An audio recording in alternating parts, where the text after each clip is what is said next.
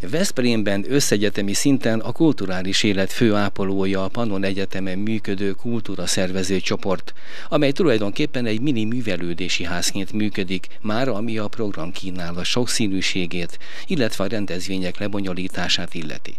A művelődési élet központja az elépületi kamaraterem, ahol rendszeres a kínálat. A műsor vendége Felfüldi Gábor, kulturális referens, a Pannon Egyetem kultúra szervező csoportjának vezetője. Üdvözöllek, köszönöm, hogy elfogadtad a felkérésemet az interjúra. Szia Zoli, köszönöm szépen a meghívást, és nagy szeretettel köszöntöm a hallgatókat. Gáborral megismerkedésünk óta tegeződünk, bizonyára megértik a hallgatók, ha most is így teszünk.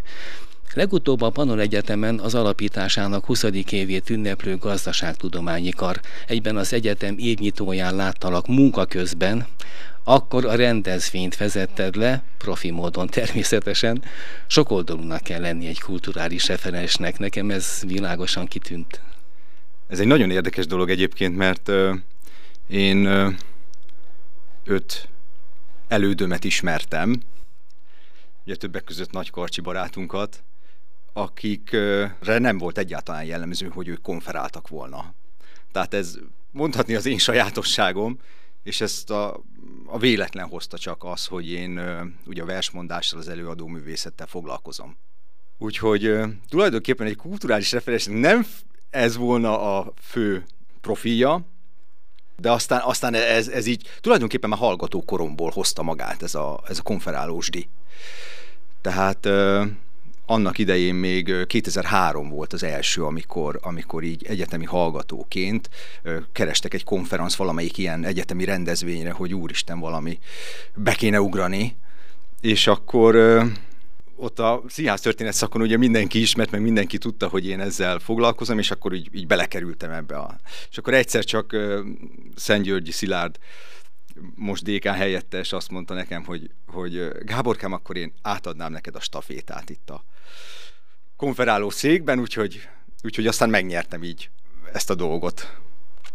És Gázoltán rektor úr meg volt elégedve a hangoddal? Ezt csak azért kérdezem, mert egyszer-egyszer én is beugrottam ilyen rendezvények lebonyolításában az egyetemen, amikor először hallott, és utána a könyvtárban volt egy kis fogadás, és ott beszélgettünk egyet, akkor mondta, hogy hát kérlek szépen, jó a hangod, de nem elég jó.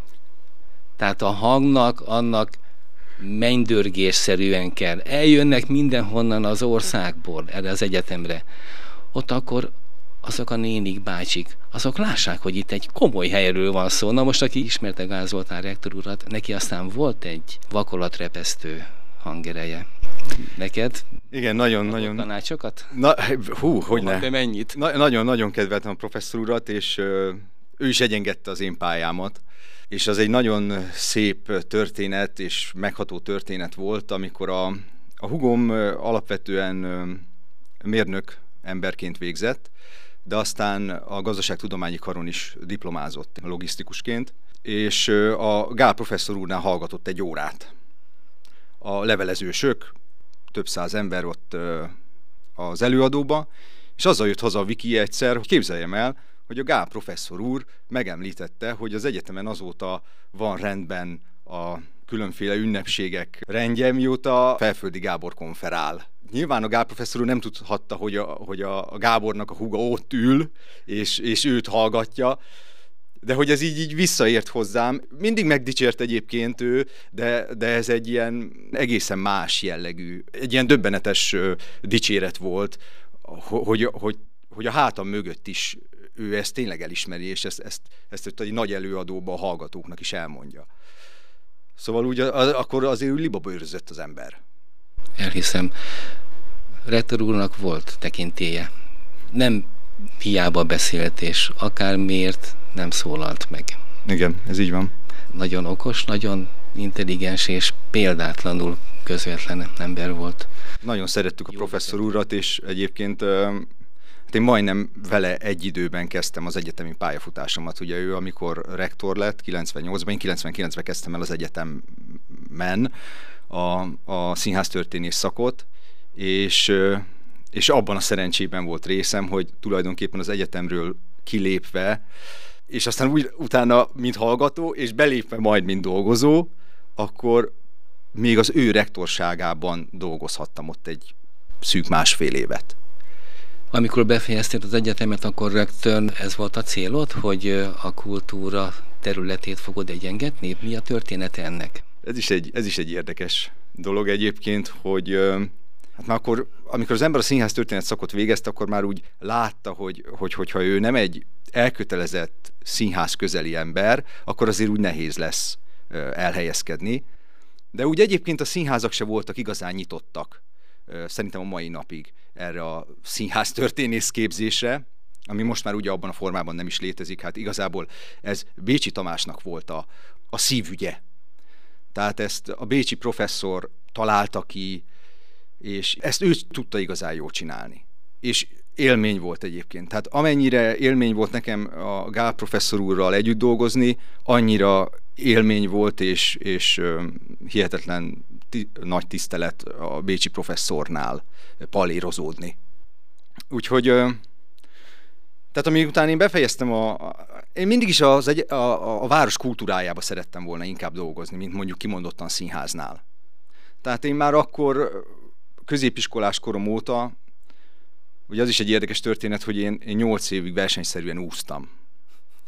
Tehát én 1996-ig versmondó versenyekre eleljutottam, de azon túl semmifajta ilyen komolyabb kulturális tevékenységet nem tudtam végezni, mert az úszás az lekötötte minden időmet. Hát az, az olyan volt, hogy ugye reggel, a reggeli edzés az mondjuk fél hattól háromnegyed nyolcig, utána pedig délután háromtól hatig úsztunk, úgyhogy az ember örült, hogyha hét fél nyolc magasságába hazavergődött, és akkor még neki áll tanulni. Tehát ezt, ezt ugye a sportolóknak ezt nem kell külön magyaráznunk, hogy azért ez egy kemény, kemény élet. De én ugye nem voltam egy olyan nagy tehetség, tehát nem volt olyan nehéz kilépnem ebből, a, ebből az érából. Ugye ellenben például a hugom, aki, aki ö, ifjúsági válogatott, vagy utánpótlás válogatott keret tag is volt, és a mai napig egyébként ö, Masters EB-ken kiválóan ö, szerepel tehát ő neki megmaradt ez az úszás iránti nagy szeretet és, és tényleg tehetség. Én pedig eljutottam egy idő után oda, hogy hát igen, nem, a, nem az úszás az én utam, és aztán a, vers, a versmondó versenyekre meg lelkesen jártam. Én zsolnai programmal tanultam általános iskolában. Ez most már lehet, hogy sokaknak nem sok mindent mond, de a zsolnai program az egy olyan pluszt adott az én életembe, és én nagyon hálás vagyok mindkét tanítónénimnek, akik neveltek engem, Erzsi néni Zsuzsa néni is, és főleg Zsuzsa néni, aki ugye terelgetett engem az irodalom irányába. Tehát mi akkor rengeteg kulturális dózist kaptunk az általános iskolában. Minket rendszeresen vittek, például ugye az akkori még gyermekek házába, a néptánctól kezdve bármit ki tudtunk próbálni. Tehát egy nagyon széles látókörünk volt és a szerencsém volt, mert felső tagozatban, ugye, ugyan a Zsolnai ugye nincs felső tagozatos ö, folytatása, de a Bánréti Zoltán révén mégiscsak van, és a felső tagozat is a, a Bánréti programmal ö, folytatódott, így az irodalom terén, Úgyhogy így megmaradtak ezek, ezek a kis ö, szegmensek, hogy hú, hát meg szerintem akkor már a tanárok látták, hogy van valami kis kötődésem ezekhez a versekhez, meg, meg hogy úgy jól mondom, meg szívesen mondom. És azért az iskolában nem voltak sokan, akik ezzel így örömmel foglalkoztak volna. Úgyhogy én akkor, a, ami belefért az időmbe, tehát tényleg egy-egy versmondó versenyre való eljárás, azt megtettem, szívesen tettem. És aztán, ahogy a, az úszás a vállamról lekerült, az úszás terhe lekerült a vállamról, utána az rögtön adódott, hogy volt óvónőm keresett meg, hogy hát Gáborkám, hogyha már nem úszol, akkor én leviszlek az irodalmi színpadhoz. A Pintér Tibor féle irodalmi színpadhoz. Ez a TIT Váci Mihály. Ez volt a Váci Mihály irodalmi színpad. Így van. És a volt óvónőm révén, aki nagyon jó kapcsolatot ápolt Tibor bácsival, kerültem én az irodalmi színpadhoz, és hát az szerelem volt első pillanatra. Emlékszem, hogy Petőfi Sándor, ha férfi vagy légy férfi című versét mondtam legelőször ott a, az irodalmi színpad berkeiben, és ez a 96-97-es év fordulója. És olyan szerencsém volt, ami azért akkor abban az időben nem volt egy standard dolog, hogy, hogy 97 áprilisában én már egy Vion műsorban szerepelhettem. Na most azt tudni kell, hogy abban az időszakban még rengetegen voltunk fiatalok az irodalmi színpadnál. Most már úgy lasszóval kell fogdosni a, a fiatalabb generációt, és ez, ez sajnos szó szerint értendő. De akkor még, tehát az, hogy egy Vion műsorba mondjuk, én nem is tudom, de 6-7 fiatal fiúk szerepeljünk, ez, ez nem volt egy probléma. Úgyhogy Úgyhogy nekem szerencsém volt, és, és ugye ez a Vion aztán el is kísért engem, mert 2010-ben is csináltam egy Vion műsort, most és ugye, most is. A minap volt egy Vion estünk bemutatója, tehát itt 13 évenként Vionra újra, újra rátalálok. A szavaró versenyeken mi volt a legtekintélyesebb helyezésed, vagy eredményed? Nem ment rosszul igazából ez a szavaló versenyesdi.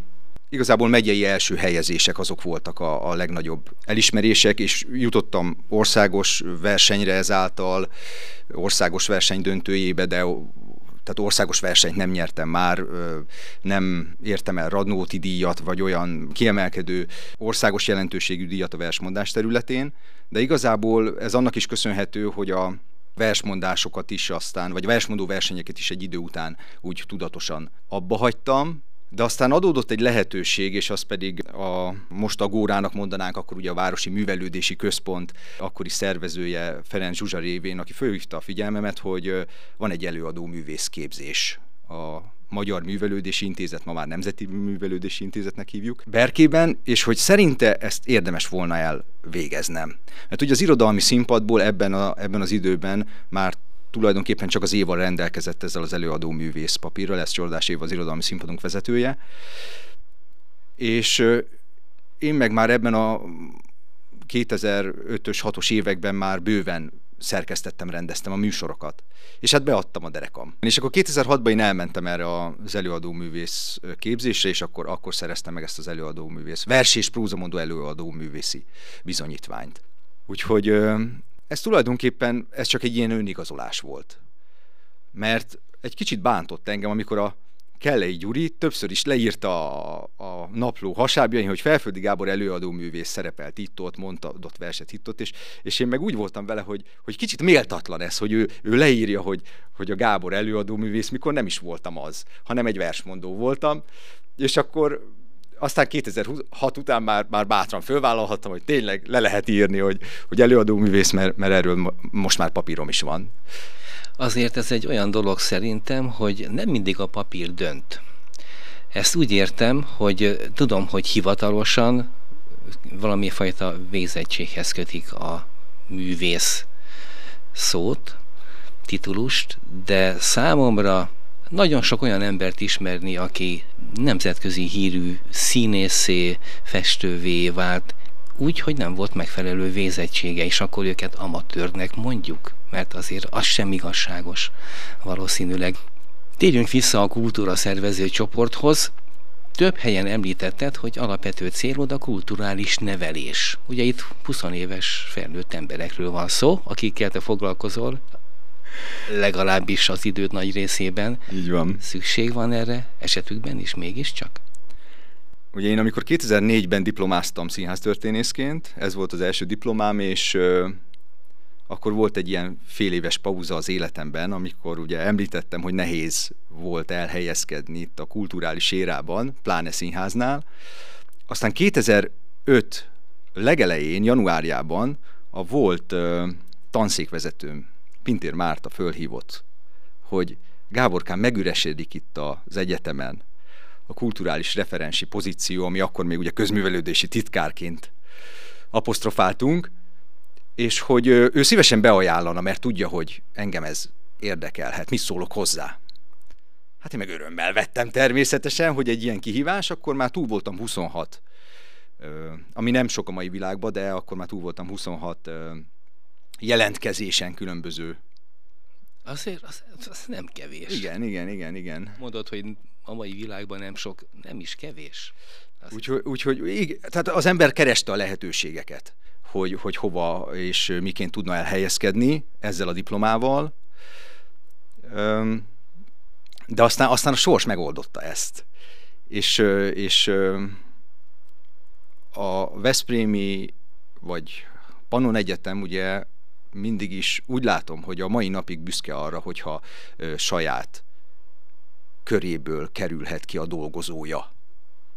Tehát, hogy ez egy nagyon-nagyon szép építkezés az egyetemen belül is, hogyha, hogyha valaki elér egy olyan szintet, hogy tényleg bizonyos helyre oda kerülhet, akkor, akkor, akkor szeretik a, a, az egyetem berkeiben, hogyha, hogyha tényleg egy olyan ember, aki, aki tényleg ott volt az egyetemen, és tudja az egyetemnek mindenfajta lélegzését. Hát ez egy nagyon fontos dolog egy bármelyik munkahelyen, azt gondolom.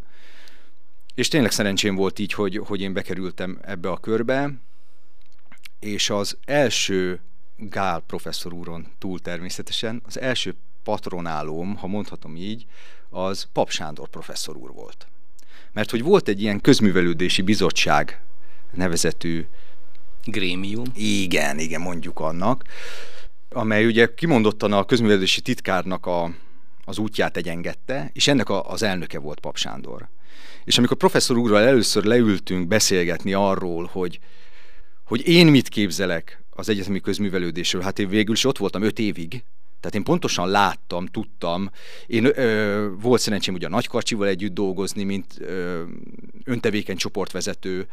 Ö, volt szerencsém együtt dolgozni aztán a Kárl Ildikóval, mint öntevékeny csoportvezető. Tehát pontosan láttam, hogy, hogy mik azok, amik, amik esetleg hiányosságként mutatkozhatnak, és mi az, amit, amire én esetleg építhetem magamat, ami egy kicsit más lehet, mint a, a, a nagy elődök tényleg szó szerint. Mert hát azért legyünk őszinték, a, az, az egyetemi ö, kultúrának a, az, az alapjait, a pilléreit, hát azt a nagykarcsi építette. Tehát ez, ez, ez vitathatatlan, és, és a, az ő érdemei azok, azok, azok hatalmasak, a mai napig hatók. És akkor a professzor úrral megbeszéltük, hogy, hogy csak is a kulturális nevelés lehet a cél.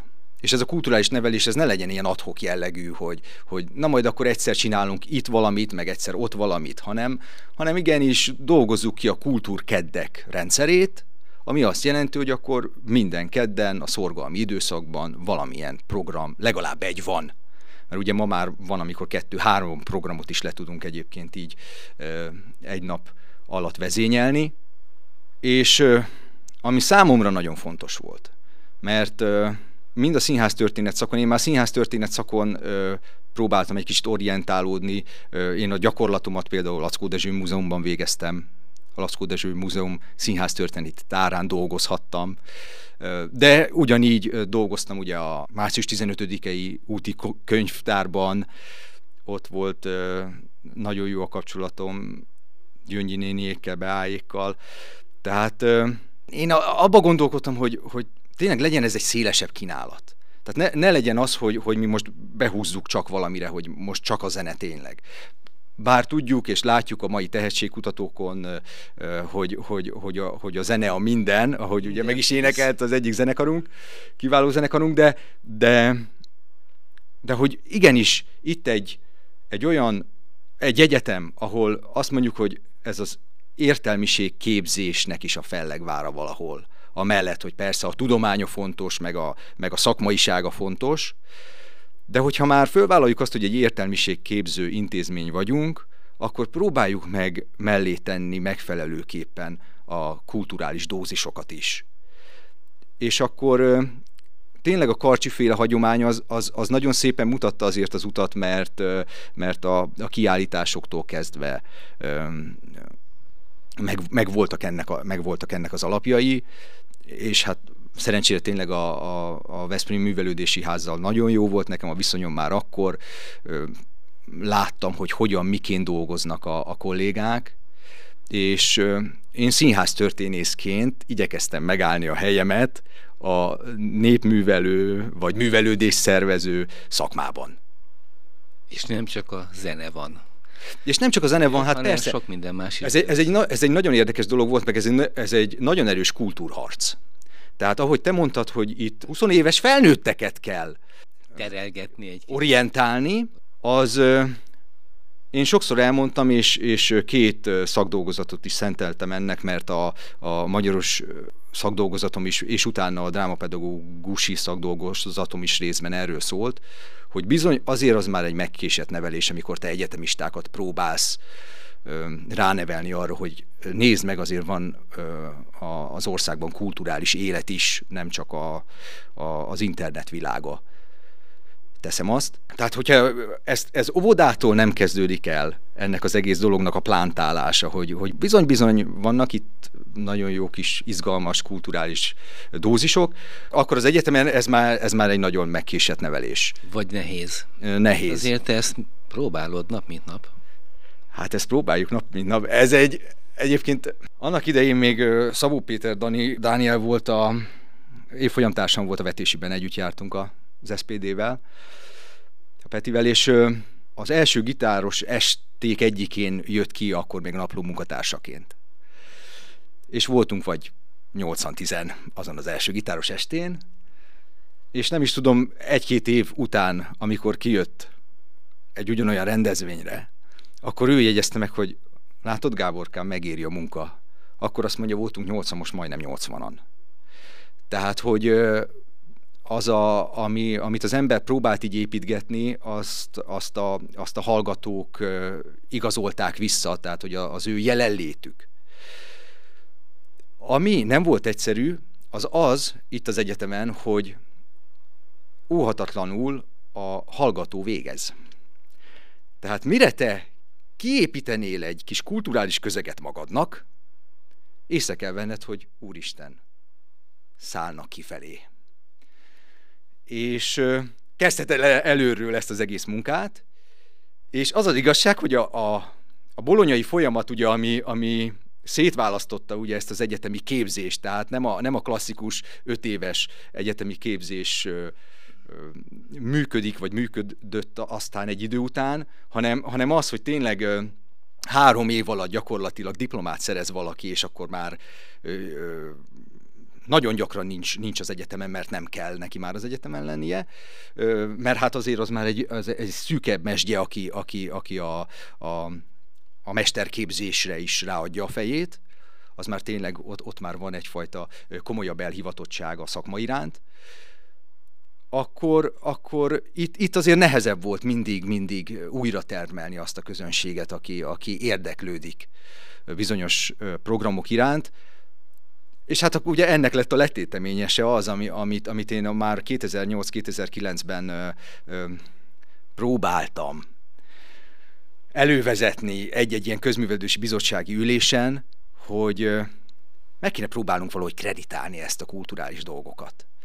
És egy nagyon jó példa ott volt előttem, mert hogy én hallgatóként tudtam, hogy nekem két fél évet kötelezően testnevelést le kell tudnom valamilyen formában. Hát nekem ugye az úszás révén ez nem volt egy különösebb probléma, de hogy, hogy annak van egy igen jó rendszere. Hogy igenis valahogy rábírjuk a hallgatókat arra, hogy a testkultúrát építsék magukban. És ez lebegett az én szemeim előtt, de hát ez, ez nagyon nagy ellenállásba ütközött. Tehát ez, ez, ez több mint öt év kemény munkájába telt, dékánokon, rektor helyetteseken, rektoron át, hogy, hogy én ezt elfogadtassam, megértessem, hogy, hogy bizony a világ halad, a valamit valamiért el alapján a hallgató, hogyha valami kis külső motivációt kap, akkor sokkal szívesebben megy. És aztán 2014-ben egy teljesen véletlen, ez is egy érdekes történet, hogy a konferálásban már akkor ott voltam, hogy még Székesfehérvárra is elhívtak, ugye Székesfehérváron is volt képzésünk, és a, a fehérvári tanév zárókat diploma átadókat, vagy bizonyítvány átadókat ö, ö, is konferáltam egy időben, és az akkori oktatási biztossal, Hartung Ferenc professzor úrral együtt mentünk egy kis buszban, Székesfehérvár, és elmondtam neki, hogy, hogy nekem van ez a koncepcióm, hogy ez már régebb óta húzódik, és hát olyan jó volna, hogyha ezt valahogy révbe tudnánk vezetni, és akkor, akkor professzor, professzor úr volt az előmozítója. Tehát, hogy ő ezt megértette, hogy én, hogy én mit akarok, és hogy, hogy mi a célom ezzel. És én egyébként a mai napig hiszem, hogy azok a fiatalok, akik jó érzéssel eljönnek egy-egy programunkra, azok lehet, hogy x év múlva de fogják tudni, hogy ú, mi az a gitáros est, mi, a, mi, mi az a jazzzene, mi az, hogy, hogy egy kiállításon részt venni, mi az, hogy ott viselkedni kell, mi az, hogy egy filmklubon nem csak csámcsogjuk a popcornt. Ugye ezek visszaköszönnek, és, és amikor már egy olyan életszakaszban van, amikor esetleg a gyermekei már úgy fölnőnek, hogy, hogy igen, most már ráér bizonyos dolgokra, akkor visszatér ezekhez a kulturális léleképítő dolgokhoz. Mert legyünk őszinték, hogy ö, szoktam volt mondani a kollégáknak, hogy igen, nagyon fontos, hogy a hallgatók lelkét ápoljuk ugye így ilyen pszichológiai vonalon is, de tulajdonképpen valahol ez a kulturális munka is egyfajta lélekápolás, és ezt azért is merem kijelenteni, mert ugye mióta a Kultúra Kredit uh, 2014 óta elindítottuk, 10 éves lesz lassan, azóta én fél évente csak nem 80 gyerekkel elbeszélgetek.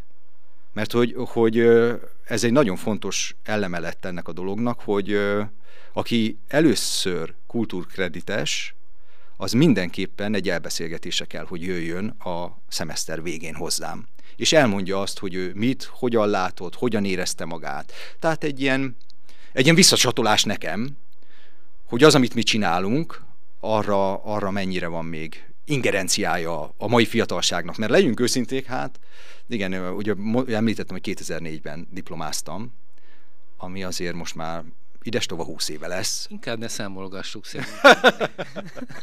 bizony, bizony. Tehát, hogy én is egyre távolabb kerülök a mostani hallgatói fiatalságtól, és óhatatlan, hogy, hogy legyen köztünk egy ilyen kapcsolat. Mert egy programra eljön, még hogyha egy filmklub is, utána van egy beszélgetés, de jó esetben megtapsol egy programot, és utána elmegy egy-két olyan hallgató van, aki valamiért kíváncsi rám, vagy kíváncsi az én külön véleményemre, és akkor, akkor ott maradunk, kis csoportban beszélgetünk, de ugye nagy átlagnak nem tudom a benyomásait, ezért ki kellett találni ezt a kultúrakreditet, és ez, ez gyönyörűen működik, és nagyon-nagyon szép visszajelzések jönnek.